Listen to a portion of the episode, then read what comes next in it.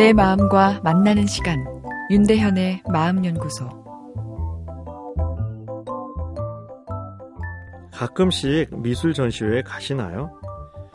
그곳에서 이렇게 작품 해설을 보면 화가의 배경이나 당시 미술사죠. 그리고 미술사에서 같이 아주 잘 나와 있죠. 또 그 틀에 맞춰 그림을 다시 보게 됩니다. 뭐 이렇게 지식을 가지고 감상하는 것, 뭐 이것도 좋은 미술 감상, 뭐 취미로 할 수 있겠는데요. 그런데 전혀 지식이 없이 그저 미술 작품을 물끄러미 바라보고 내 마음의 반응이 어떤지 관찰하는 것만으로도 미술 감상은 우리 마음에 힐링, 심리적 위안을 줄 수 있습니다. 도대체 작가가 무엇을 그리고 싶었던 거야? 아, 이 그림은 참 기분 나쁘네. 내 취향이 아니야. 이런 감정 반응을 객관적으로 느껴보는 거죠. 미술 작품엔 작가의 시각 기억과 그 당시의 사회, 그리고 개인의 가치, 그리고 주관적 감성이 담겨 있죠. 똑같은 수도사를 모델로 한 두 개의 인물화, 느낌이 다릅니다. 하나에는 수도사 얼굴에 근엄과 권위가 담겨 있죠.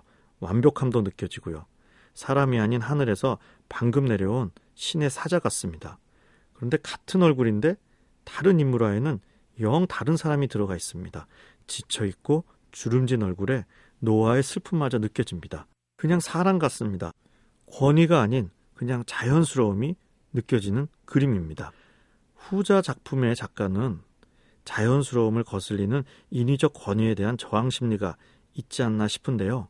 미술 작품엔 작가의 주관이 색 입혀진 시각적 기억이 담겨 있고 그것이 하나의 인격체처럼 정체성을 띠기에 우리가 미술 작품을 보면 마치 사람을 만났을 것처럼 여러 가지 감정 반응이 일어나는 거죠. 미술 치료를 환자에게 활용하기도 하죠.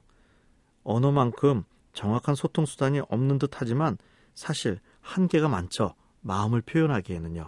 내 마음을 표현할 때는 오히려 복잡한 언어보다 이 그림이 더 정확할 수도 있는데요.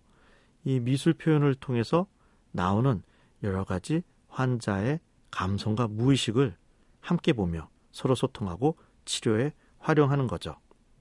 사실 모든 사람은 감성과 무의식을 표현하는 미술가입니다. 우리는 꿈이란 복잡한 영상 작품을 매일 만들어내고 있죠. 시각적인 내용의 본능과 현실 사건의 상징과 압축 등 기교적으로 대단한 수준입니다. 사람의 꿈을 녹화해서 틀 수 있다면 그 자체로 대단한 미술 작품 아닐까 싶은데요. 혼자 미술관에 이렇게 가보시면 어떨까요?